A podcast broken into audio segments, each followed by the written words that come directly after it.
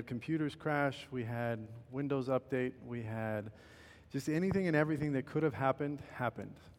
Then I was printing out my notes, and the printer got jammed. Couldn't get that done. Then we get on stage, and we, we have all sorts of issues with things that are muted and unmuted, and it has been one amazing day, let me tell you that. But I think that it wasn't by chance, because that is exactly what we're going to be talking about tonight. Not being alone and finding our rest, finding our peace in God. It is still really, really boomy. But we're going to be in Psalm 23 tonight. So if you would turn there to Psalm 23, and as you're turning there, if you can go ahead and play that video, please.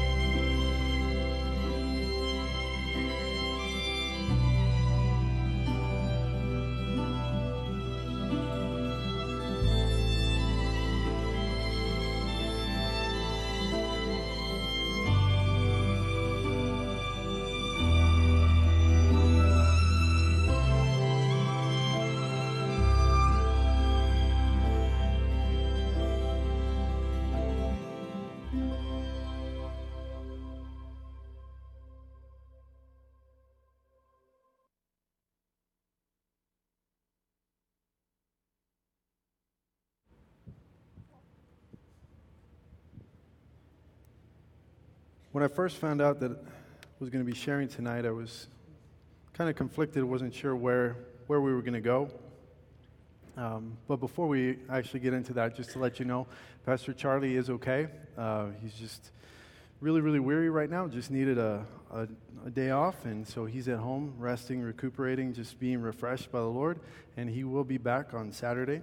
But when I found out that I was going to be sharing tonight, was just a little, little conflicted about all the different things that God's been speaking to me and just the different ways that, that God has been working in my life. And I saw this video, and, and it almost brought me to tears as I started to, to just think about everything that it was talking about and think about Psalm 23 in a, in a way that, that maybe I've never thought about it before. And so we're going to go ahead and read through it, then we'll pray, and then we'll, we'll talk about some things tonight. Psalm 23, beginning in verse 1, it says, The Lord is my shepherd, I shall not want. He makes me to lie down in green pastures. He leads me beside the still waters. He restores my soul. He leads me in the paths of righteousness for his name's sake. Yea, though I walk through the valley of the shadow of death, I will fear no evil, for you are with me. Your rod and your staff, they comfort me. You prepare a table before me in the presence of my enemies. You anoint my head with oil, my cup runs over. Surely goodness and mercy shall follow me all the days of my life, and I will dwell in the house of the Lord forever. Heavenly Father, we come before you once again as we prepare to enter into this time of studying your word, and we just pray that you would lead us and guide us in the understanding of it. That it would go beyond just man's understanding, go beyond just man's words, but that it would be truly your heart spoken to ours. We pray, Lord, that you would continue to, to just minister to our hearts, to challenge us to be more like you. And Lord, that we would be filled afresh and anew with your Holy Spirit. So we give you this time and we ask and pray all of these things in the name of our Lord and Savior, Jesus Christ. Amen. Well, Psalm 23 is one of those things that I think pretty much everybody, even that has never been inside of a church, has probably heard before. Psalm 23 tends to be one of the first things that, that those of us who grow up in the church learn. It's right up there with John 3.16 and Genesis 1.1. But it's also one of the things that is most often recited, quoted, printed on anything that's related to a funeral service. And it's something that we think about at the end of someone's life. And we go through it and we read, and, and it just makes everything feel a little bit better. Is the best way that it could be described. But as I was reading through it, as I was watching this video, I started to think about it just in terms of, of today of where our lives are right now, the things that we go through on a day in, day out basis, the things that we go through that are most challenging in our own lives. And it began to take on just a very, very personal application for me in my life, where I'm at right now. And so tonight I want you to think about just all of the challenges that are in your life right now. It's not a very hard thing to find, right? Like if I asked you about the blessings, sometimes those are harder to count, sometimes those are harder to find and, and come up with a list than all of the challenges, than all of the trials, all the temptations, all the struggles. Those tend to be the things that, that just pop right out. And so thinking about those things and applying Psalm 23 to that area of your life. And so the first thing he says is, The Lord is my shepherd, I shall not want. He says, The Lord is my shepherd. And that's a picture that we see throughout the Word of God, that He is our great shepherd. In John chapter 10, verses 11 through 14, it says, I am the good shepherd. The good shepherd gives his life for the sheep. But a hireling, he who is not the shepherd, one who does not own the sheep, sees the wolf coming and leaves the sheep and flees. And the wolf catches the sheep and scatters them. The hireling flees because he is a hireling and does not care about the sheep. But I am the good shepherd, and I know my sheep, and am known by my own. And one of the most powerful parts of that whole passage for me is the understanding that he will never leave. He will never leave. And, and I think that as I was watching that video, that was the thing that really, really kept jumping out. And it was something that, that popped up throughout the video that I am not alone that I am not alone, that no matter what might happen in this life, no matter what challenges might come, you know, we, we like to say it, it's one of those pithy phrases that God is still God and God is still on the throne, but it is very, very true that God is still who He says He is. That that doesn't change based on our circumstances. That no matter what challenges we might be going through, whether they were of our own making or they were just something that was set there by the enemy, something that was allowed by God, whatever the case might be, whatever we go through, God is still with us. God has never left us or forsaken us. And he says that a hireling, someone who is not the shepherd, one who does not own the sheep, he sees the wolf coming, he sees the trouble coming, sees the challenges, and he leaves the sheep and he flees. And the wolf catches the sheep and scatters them. But he says, That's not who I am. That is not who I am to you. And that is a, a, tremendous promise that we have from God that He will never leave us or forsake us. He's promised to be there through thick and thin.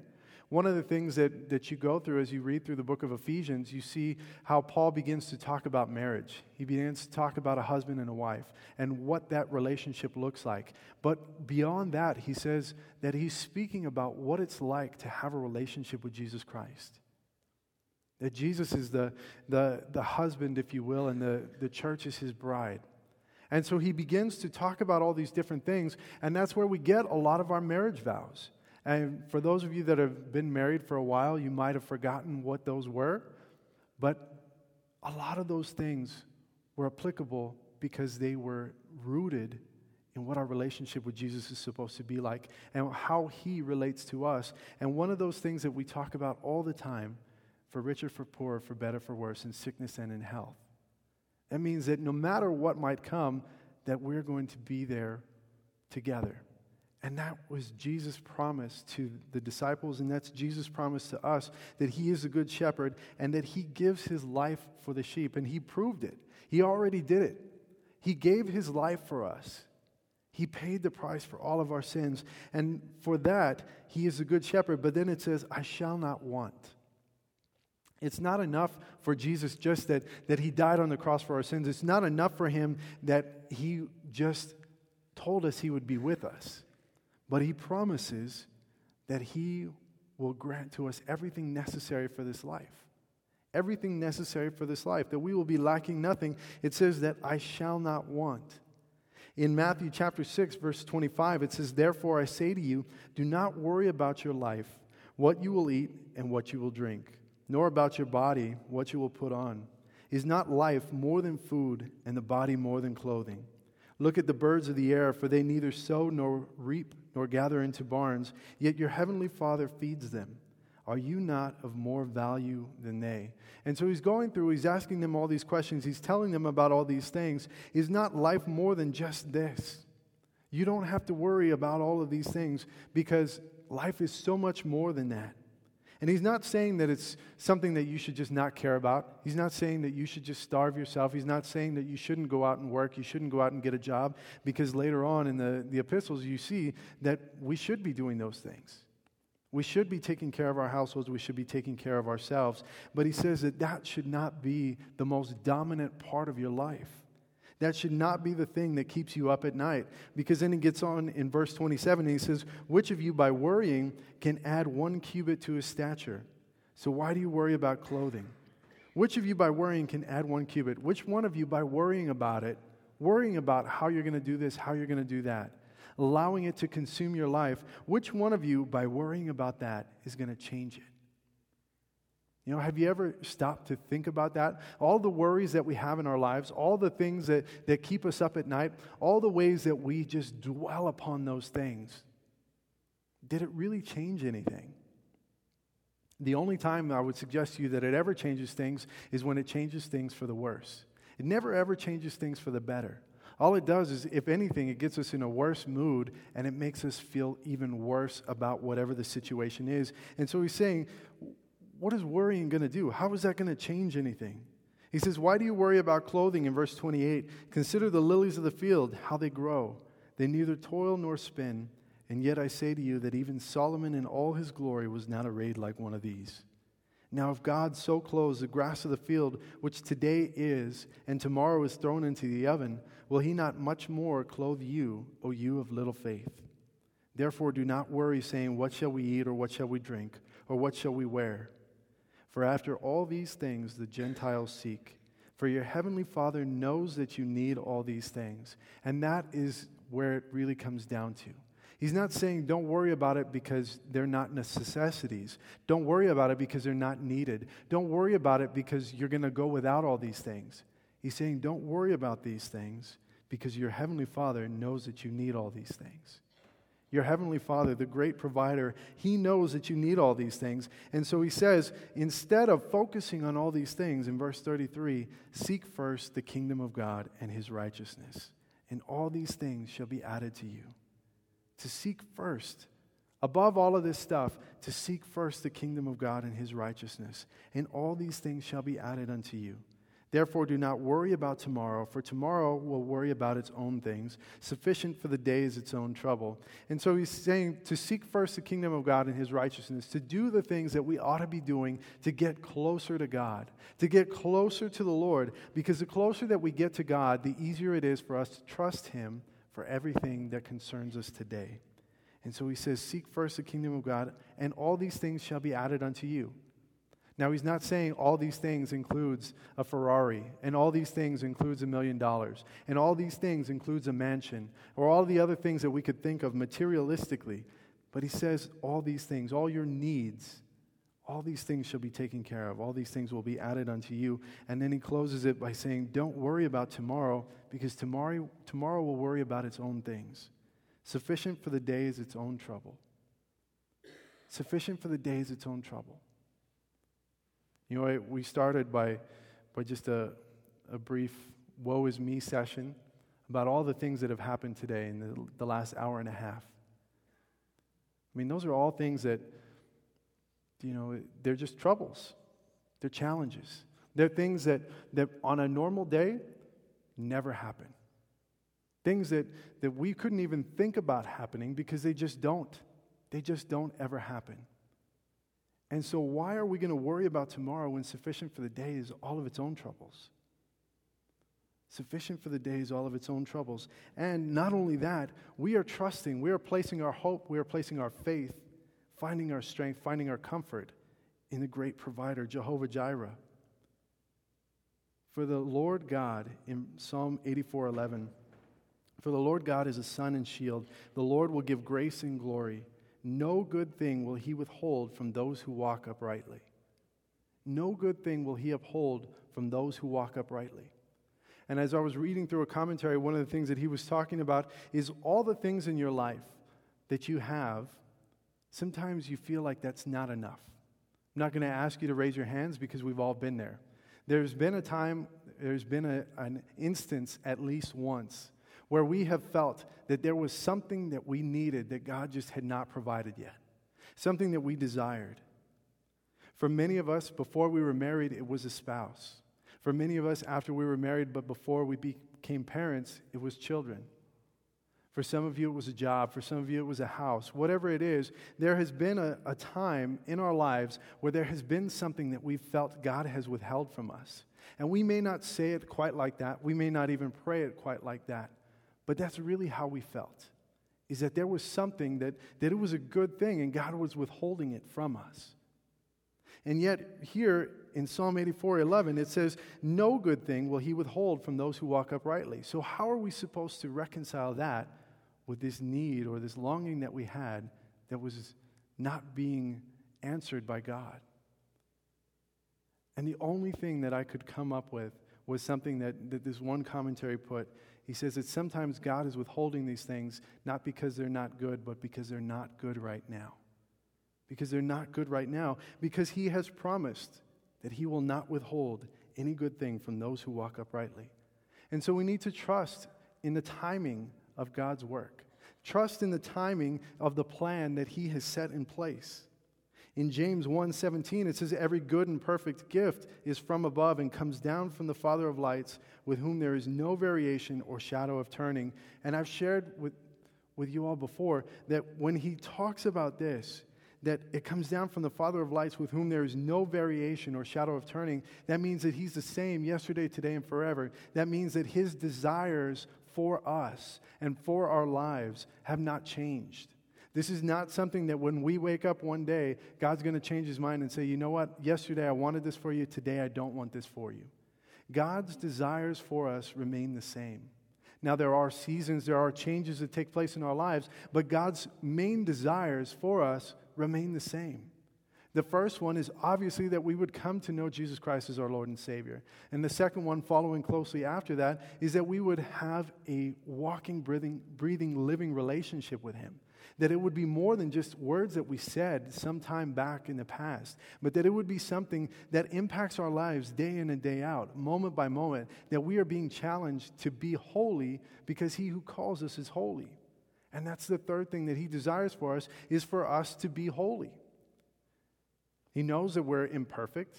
He knew it before he called us. He knows it right now, and he knows that it's, that's the way it's going to be in the future because he knows the end from the beginning and the beginning from the end. So he knows what he's working with. He knows who he's called. It says that he's a great shepherd, and he knows all who are his. He knows exactly who he called and what he's getting with us. But he still desires for us to be improved, to be refined. The best way that I could express it to you is the way I said to be challenged to be holy that we would take that as a personal challenge, a personal exhortation every day to be holier than we were the day before, not just for the sake of being holy, but to be able to draw closer to the Lord. Because we know throughout the Word of God that every time there is sin in our lives, that that sin clouds us from being able to hear clearly from the Lord. It doesn't mean that once you become a child of God that the sin now takes you out of that and then you got to get back in and then you get out and you get back in. That's not the way salvation works. You know, it, it's one of those things that, that you are still a child of God, but there's that blockage in that relationship. And sometimes it's that blockage in the relationship that allows all of the trials and the struggles and the temptations to grow bigger. Because we have turned aside. We're not watching for what the Lord is trying to do. But he says that his, his desire for us is to not withhold any good thing. And that he is a great provider. All the way back in Genesis chapter 22, this is a, a fairly lengthy passage, but this is where we get Jehovah Jireh from. This is where we get God, our provider, or the Lord will provide. It's the one and only place that we see it. It says, Now it came to pass after these things that God tested Abraham, and he said to him, Abraham, and he said, Here I am. Then he said, Take now your son, your only son Isaac, whom you love, and go to the land of Moriah, and offer him there as a burnt offering on one of the mountains of which I shall tell you.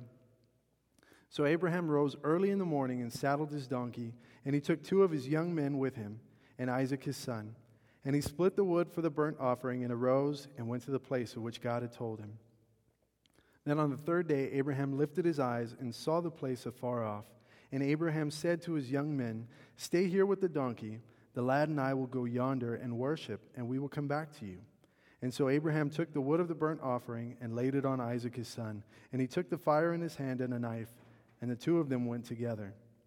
But Isaac spoke to Abraham his father and said, My father. And he said, Here I am, my son. And then he said, Look, the fire and the wood but where is the lamb for a burnt offering? And Abraham said, My son, God will provide for himself the lamb for a burnt offering. And so the two of them went together.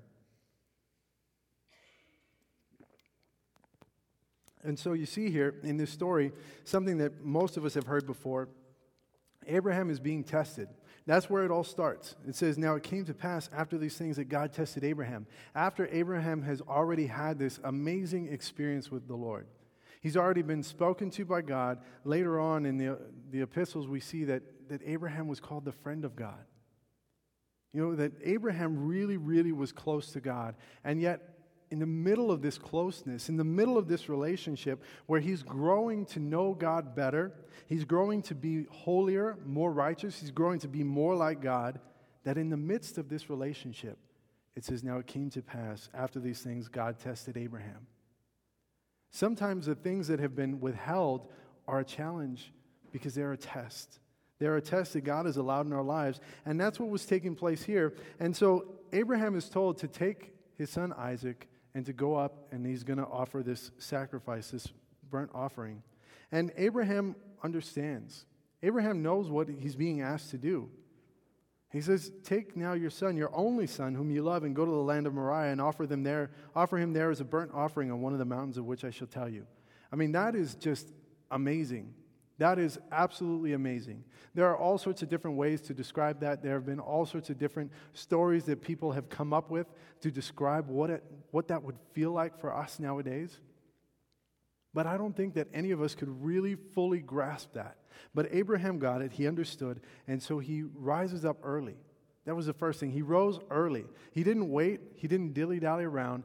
He rose up early and he got started with what God had spoken to him. And so he goes up and he's fully prepared to do it. He says that, that he's he's going to go up with his son and he's going to offer the sacrifice. And so Isaac asks him, But where, where's the lamb for a burnt offering? We have the wood, we have the fire, we have all these things, but where's the lamb? And Abraham says, God will provide for himself the lamb for a burnt offering. Now, we don't know if Abraham fully grasped what was about to happen. We don't know if Abraham really knew that God was going to stop him. I would suggest to you that he didn't because of what we see in a little bit. But whatever the case might be, Abraham trusted implicitly in God. Trusted implicitly in God. This was the one thing above everything else in his life that Abraham had been asking for. The one thing that had been withheld from him was an heir, someone that would carry on his name. And God had already promised that there was going to be one. God had promised that his descendants would outnumber the, the stars. And so when he is now called to offer up his only son, the one thing that God had withheld that had now been provided for him, he didn't ask questions. He gave it up. And that is the, the first part of it for us in this passage. The Lord is my shepherd, and I shall not want. And when I do want, I have to check why I want. I have to check if what I want is really a good thing. And I have to check if what I want has gotten in the way of what God wants for me. But he says in verse 9 Then they came to the place of which God had told him, and Abraham built an altar there, and he placed the wood in order, and he bound Isaac his son, and he laid him on the altar upon the wood. And Abraham stretched out his hand, and he took the knife to slay his son. But the angel of the Lord called to him from heaven, and he said, Abraham, Abraham. And so he said, Here I am. And he said, Do not lay your hand on the lad or do anything to him, for now I know that you fear God, since you have not withheld your son, your only son, from me. And then Abraham lifted his eyes and looked, and there behind him was a ram caught in a thicket by its horns.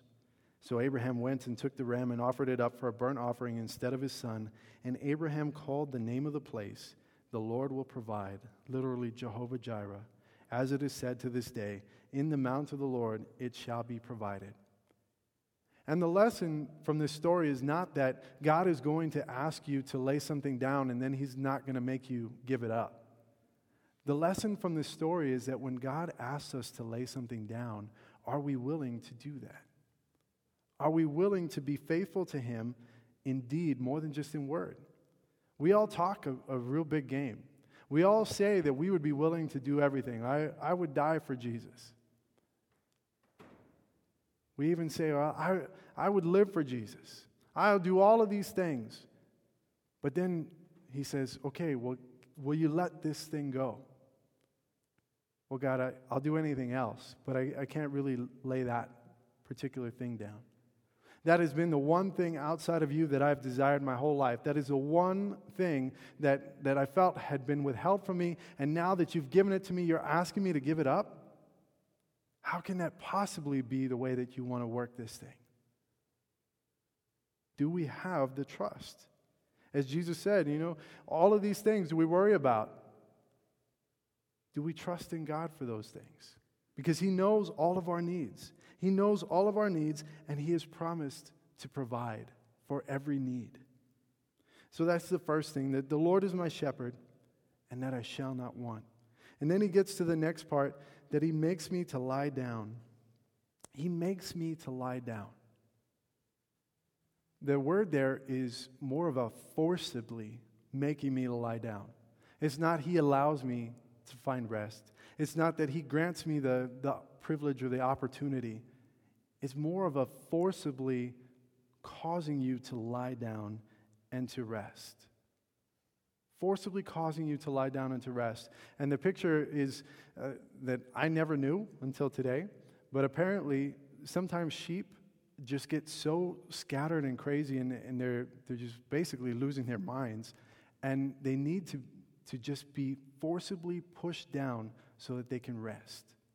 And so that's what he's describing here. The Lord is my shepherd, I shall not want. He maketh me to lie down in green pastures. He forces me to lie down. Why would that be the case? Because we are all so busy. We are all so busy. And there are mostly good reasons, but we all have them. You know, if somebody says, well, you know, why, why haven't you had time to do this? Whatever that might be. Why haven't you had time, more time to spend with the kids? Why haven't you had more time to, to devote to ministry at church? Why haven't you had more time to, to do better at your job? Why haven't you had more time to study? Whatever the case might be, why haven't you had more time? And what's the, the response for all of us? You know, I just haven't had time, haven't gotten around to it. And why haven't you cleaned this? Why haven't you built that? Why haven't you done whatever it is? You know what? There's just not enough time. There's not enough hours in the day. There's not enough days in the week. We are all so busy all the time. And sometimes God has to get past all of that busyness so that He can get to us, so that He can get our attention, so that we can hear Him, so that we can be restored, so that we can be refreshed, so that we can find that rest. And so He makes, to me, makes me to lie down. And how, how does He do that? Some of the most obvious things are sometimes I can tell you from personal experience. I've just been going, going, going, going, going, going, and it just seems like there's no end in sight. And, and part of me doesn't want there to be an end in sight because I, I just feel like I'm accomplishing so much and, and things are going well, and we're doing all these great things in whatever area it is. We're doing all these great things in, in our family, we're doing all these great things in ministry at the church, we're doing all these great things in whatever it is and you just want to go, you want to keep going, you feel like you're on a roll. And then, then what happens to me is I get sick People are like, man, you are always sick. And I know. But that's part of it, is because God has to make me to rest. And sometimes that's the only way that I will. And a couple of weeks ago, it was probably the one of the busiest that I've been in a while. Just constantly nonstop doing something. It was like every night we had something to do. Every day there were all of these things that, that had to be accomplished. All this stuff was going on. And then I was rushing around, and it, it was actually on our anniversary. And, and my wife was teaching women's study that night. And so I had the kids and I was taking care of them while she studied and prepared. And then we went home and, and I get all the kids loaded up. They took a nap. I, I was being a real good dad. Like I was, I did everything. Like they, they ate, they were clean, like they took a nap. I, I got all the things checked off. Get them all in the car, literally buckle my one year old into the car. And as soon as the second buckle is latched, it was like the exorcist. Like just all this stuff flies out of her mouth. I mean, it was just insane. I have not seen a one year old throw up that much. It was on me, it was on the car, it was on her. I, I, I, mean, it must have been a crazy, crazy thing to see because I had to undo, for those of you that know about child safety seats, there's all these latches and all this stuff. So I had to unhook that, and I just felt like I couldn't lift her up without getting everything else dirty. So here I am picking up this whole car seat with my child inside of it, and I'm walking in the house with it. And the other two kids are like, What happened? What happened? What do you mean, what happened? You guys can see what's going on. And so that began 10 days of my family passing around probably the worst stomach sickness that I've ever seen in my life. It got so bad that the next night, I, I was in pain, like literally in pain, could not move without feeling just pain. And it was probably one of the most restful days the following day that I've had in a long time. And I felt so much better. I felt so refreshed coming back after taking two days off. Even, and I'll, I'll tell you, I'll be honest, the first day I, I was miserable. The second day was the day that was really restful. And I woke up that morning, took a shower, got dressed.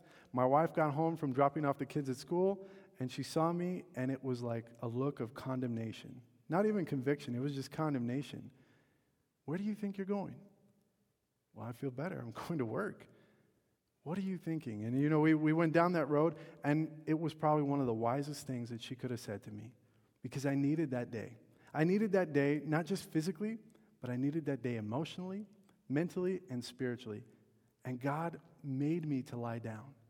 He made me to lie down because sometimes that is the only way that it can happen is for us to be forcibly made to lie down. And so then he continues on here. He, he goes through all of these things, and, and then he says, He leads me by still waters into the paths of righteousness. He restores my soul, and then he leads me beside the still waters into the paths of righteousness. The only way to get to those still waters, a lot of times, is to go through the rippled waters to go through the waves, to go through the challenges. Revival, restoration, rest, encouragement, growth. All of these things often come after tragedy, after some kind of a challenge. And tragedy doesn't just mean losing something amazing like a job or a person or, or whatever. Sometimes it could be as simple as losing your health for a day. But whatever tra- tragedy happens, sometimes those are the best places for God to be able to speak to us because we are now actively looking for Him, right? I mean, it, obviously, for those of us that know the Lord, but even those outside of the church, those who don't know Jesus Christ as Lord and Savior, those who will honestly tell you, you know what, I don't really believe in God. And then something awful happens, and what's the first thing that they do? Hey, you know, can you pray for me? Because I'm going through this time in my life. Because immediately when everything hits the fan, when it is absolutely at its worst for us in our lives, that's the closest that we get to just being completely sold out for Jesus Christ. It's a sad thing to say, but it's very, very truthful for most of us. You know, we can be on fire and we do a lot of great things and, and we spend time with the Lord and, and everything's going great, but some of the closest times that we have had with the Lord, some of the most profound things that God has ever shared with us, have happened right in the midst of a tragedy. in the midst of a challenge. There's a story that's, that's repeated a lot about a, a man named Jeremy Lanphier. Was back in the 1800s. He's a man that lived in the 1800s. He made an impact on New York City. He, he was a man that had gone to church. He used to sing in the choir, did all these things, but he didn't really know Jesus Christ. He's a single guy. And eventually, what, what began to happen is as he was singing in this, this tabernacle choir, that God actually got a hold of his heart, changed his life. And so he ends up coming to know Jesus Christ as Lord and Savior. And immediately upon that happening for him, his whole life changed. And so he, he ends up taking this job at a Dutch Reformed church in Manhattan to oversee a visitation program. And he would spend entire days just going through the city, visiting church members, witnessing in the city streets, just doing anything and everything that he could to minister to those that were in the kingdom and to bring others into it. And so he did all of these things, but he felt so weary, just so tired. The work depleted him spiritually, but he found that he was recharged if he could spend just one hour at noon in prayer. And that if he could get that time set aside every day, that he would spend an hour in prayer at noon, that everything seemed to go so much better. And so, even despite all of that, everything still seemed to be kind of fruitless in the ministry. He felt like he wasn't bringing people to know the Lord. And so, it it says that it occurred to him that if prayer were vital to himself, perhaps others would benefit too. And so he obtained a room on Fulton Street and he printed 20,000 flyers, setting the first meeting for noon on Wednesday, the 23rd of September, 1857.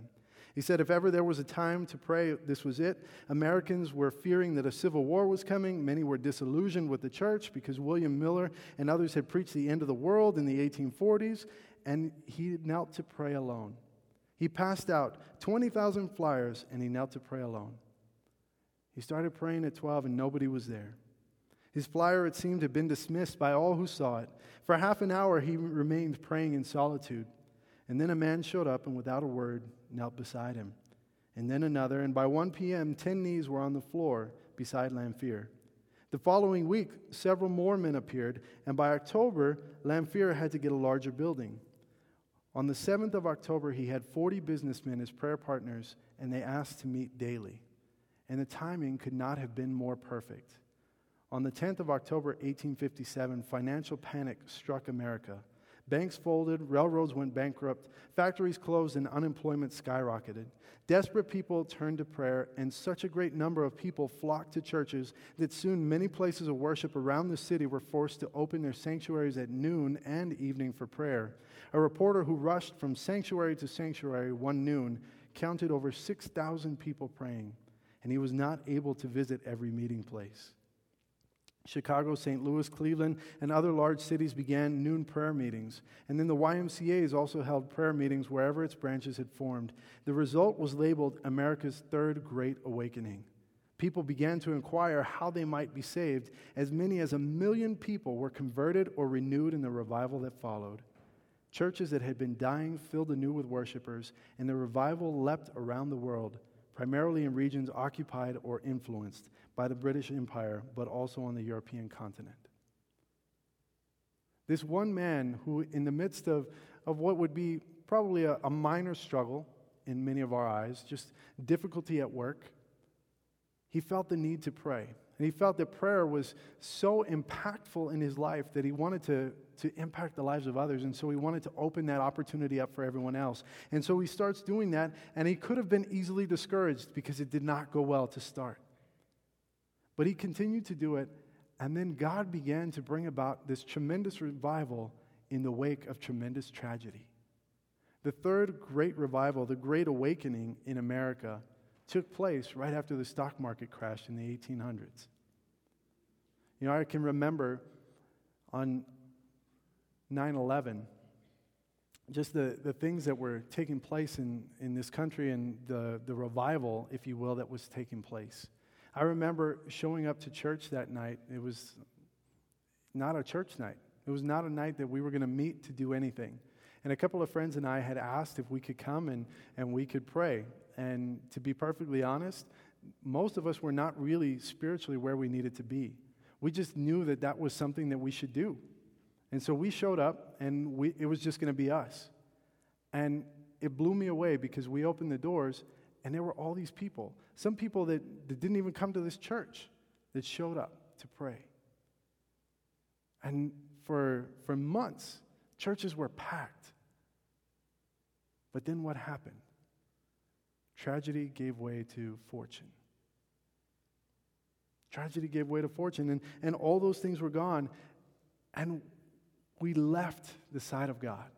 Not all of us, but, but many in the church left the side of God. And so we missed out on that last part that He leads me by still waters into the paths of righteousness.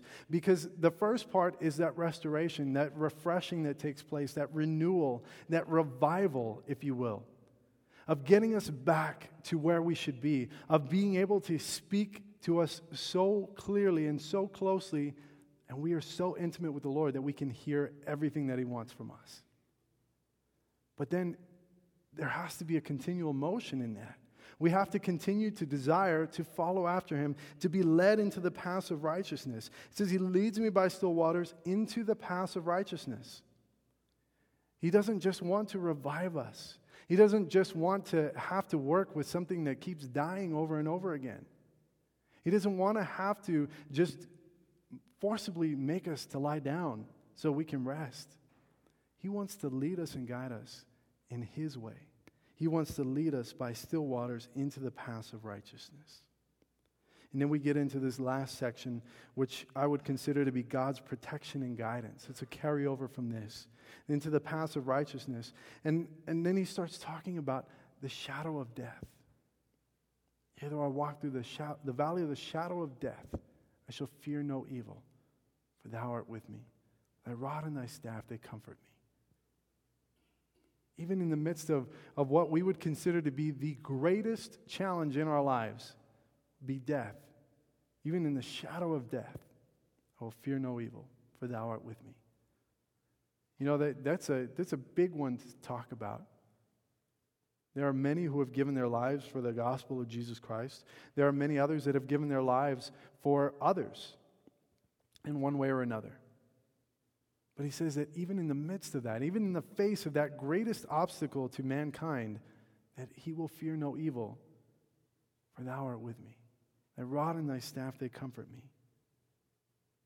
In 1 Corinthians chapter 15, Paul's writing to the church and he says, Behold, I tell you a mystery. We shall not all sleep, but we shall all be changed. In a moment, in the twinkling of an eye at the last trumpet. For the trumpet will sound, and the dead will be raised incorruptible, and we shall be changed. For this corruptible, talking about this life, about who we are, this, this physical body, this, this corruptible mind, for this corruptible must put on incorruption, and this mortal must put on immortality. So when this corruptible has put on incorruption, and this mortal has put on immortality, then shall be brought to pass the saying that is written Death is swallowed up in victory. O death, where is your sting? O Hades, where is your victory? The sting of death is sin, and the strength of sin is the law. But thanks be to God who gives us the victory through our Lord Jesus Christ. Therefore, my beloved brethren, be steadfast, immovable, always abounding in the work of the Lord, knowing that your labor is not in vain in the Lord. And so he says that this corruptible must put on incorruption. This mortal must put on immortality. And that at that time, that's when everything shall be brought to pass that says death is swallowed up in victory.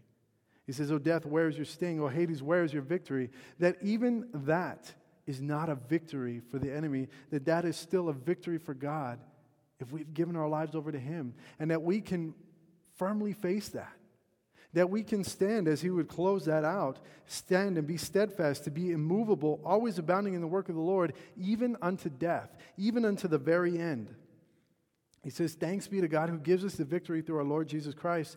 And then those three things to be steadfast, to be immovable, to be always abounding in the work of the Lord I think that those things tie in very, very clearly to Psalm 23 to be steadfast, to be led by the still waters into the paths of righteousness, to be steadfast and immovable in those things. That the only thing, the only one who can move us is God. That the only thing that should be able to move us in this life is God. Now, God working through someone, God working through a situation, God working through, through a challenge. Maybe God speaking to you directly, whatever it is. But the one person in this life that should have that power to move us is God. And everything else, we should remain immovable. And if we can do those things, if we can remain steadfast, then we will be able to always abound in the work of the Lord because we are walking in the path of righteousness. And, and I've shared this before, it's, it's almost like a, a perforated edge. It's like that straight edged cut that, that we didn't have to work for. You know, how many, I'm sure most of us in here had to work with spiral notebooks at one point or another. And I remember I had teachers that actually would not accept papers if they had what they would call the little stringies on the end. Because if you ripped it out of the spiral notebook and it didn't have the perforated edge, you had all this stuff, and then they would get upset. It gets caught in all the papers and all the, whatever. They didn't want to accept it. And it was a big deal for them. It was a big deal for me because it affected my grade because sometimes I just didn't plan ahead and that was all I had. And so you would come up with all these different ways that you could get rid of the little stringy things. You know, you start like folding it one way, folding it back the other way, using a pencil, doing all these things, just trying to rip it up, trying to get that straight edge. And then somebody came out with this amazing idea. Why not perforate those edges? Why not let them, let these kids who are all failing because of these edges, why not give them an opportunity to get the grades they deserve? And so somebody came out with these perforated edges. And so you rip it, and it's nice and smooth. It's a clean edge. And that is the way that I envision everything with the Lord. Is that God didn't leave all the squiggly edges for us.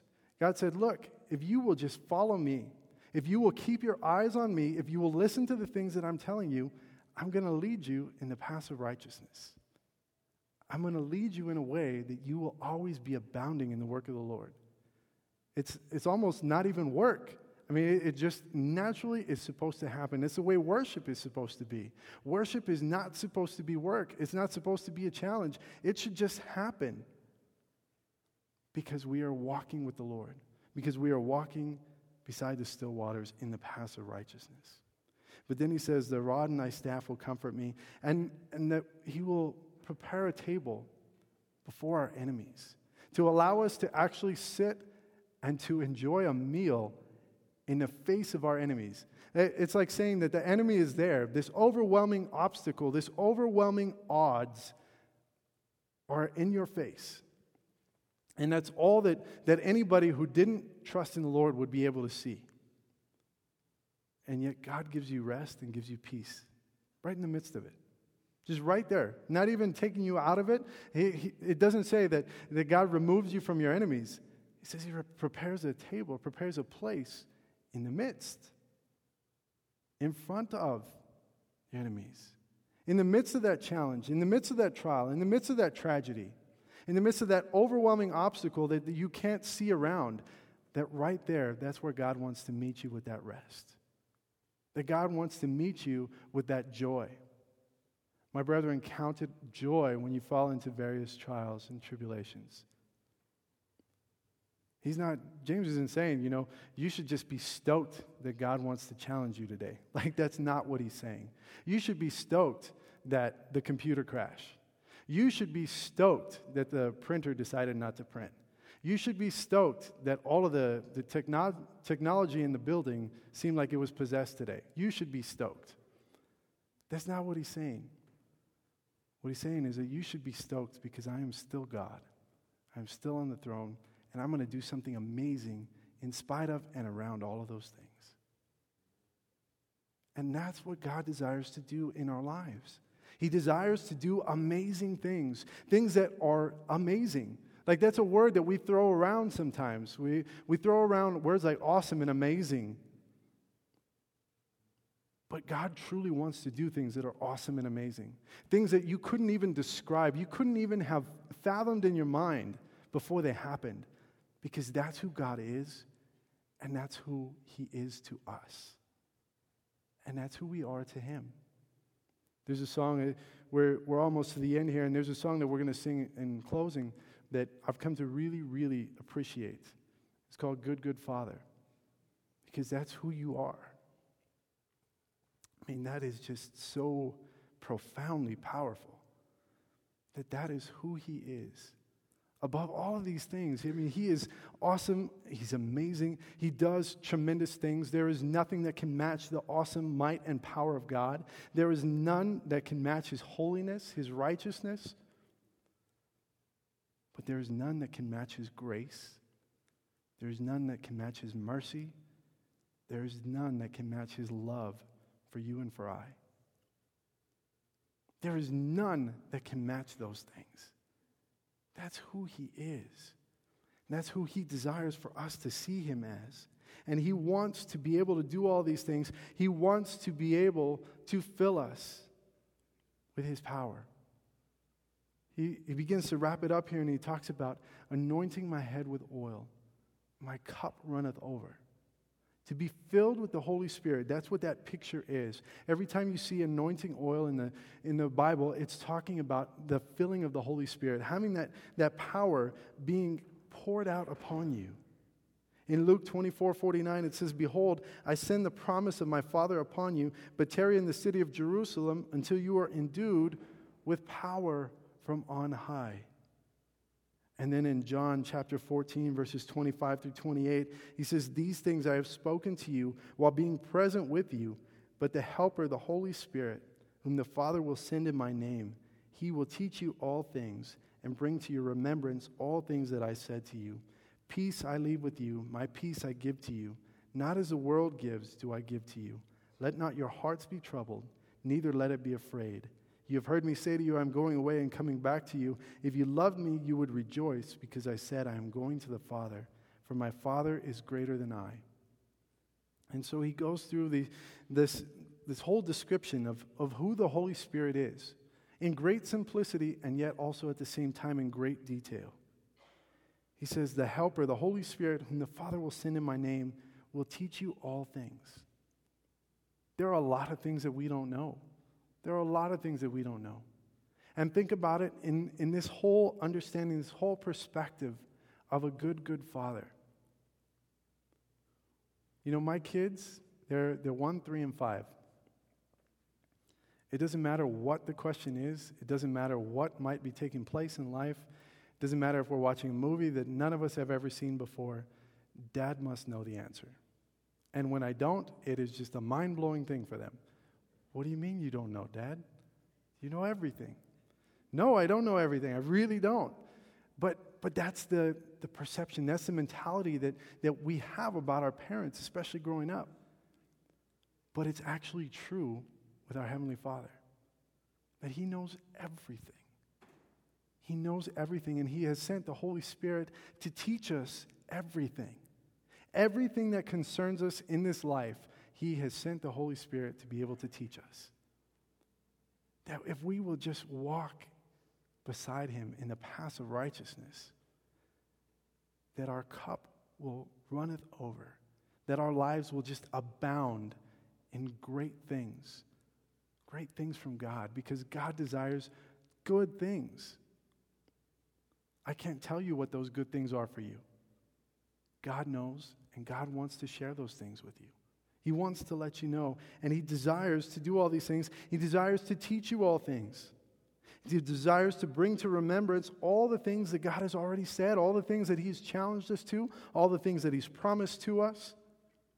And then in verse 27, Jesus says, Peace I leave with you, my peace I give to you. Not as the world gives, do I give to you. Let not your heart be troubled, neither let it be afraid. Kind of wraps up everything in Psalm 23 is that that is really what God is trying to get across as David is writing this psalm is that we are never alone.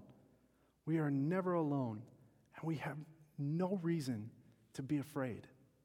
We have no reason to be afraid. It doesn't matter what's going on.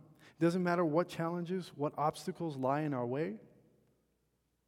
If we can just keep our eyes set and focused upon God, God's got that figured out. God already knows how all those things are going to happen. God is not going to be surprised. He's not going to be shocked. He's not even going to be challenged. All of these things are nothing to God. And so he says, My peace I give to you, not as the world does, do I give. Let not your heart be troubled. He says, If you love me, you would rejoice because I said, I'm going to the Father, for my Father is greater than I. My Father is greater than I. And coming back to Psalm 23, we may dwell in the house of the Lord forever. Like, if all the other things that we've talked about tonight didn't get you to that place, that should be the, like, the tipping point, the thing that just sends you over the edge. That you have the opportunity, the privilege to be able to dwell in the house of the Lord forever, to know that there is something so much greater than this life after this life. To know that, you know, another one of those pithy phrases, that for those of us that know Jesus, this life, however awful it gets, that's as bad as things could ever be. But if you don't know Jesus, this life is as good as it's ever going to get for you. God desires good things, and those things, those good things that He desires, start with salvation. That's the first thing that He desires. He desires for us to know Him as Lord and Savior. The second thing, like we talked about, like we started with, is to be able to have a living, breathing, walking relationship with Him. That's the way I describe it. It's something that, that has to be a part of our day to day life, and really it has to be a part of our moment by moment life. Now, yes, there are going to be times that we're going to slip up, there are going to be times we're going to fail, there are going to be times that we fall.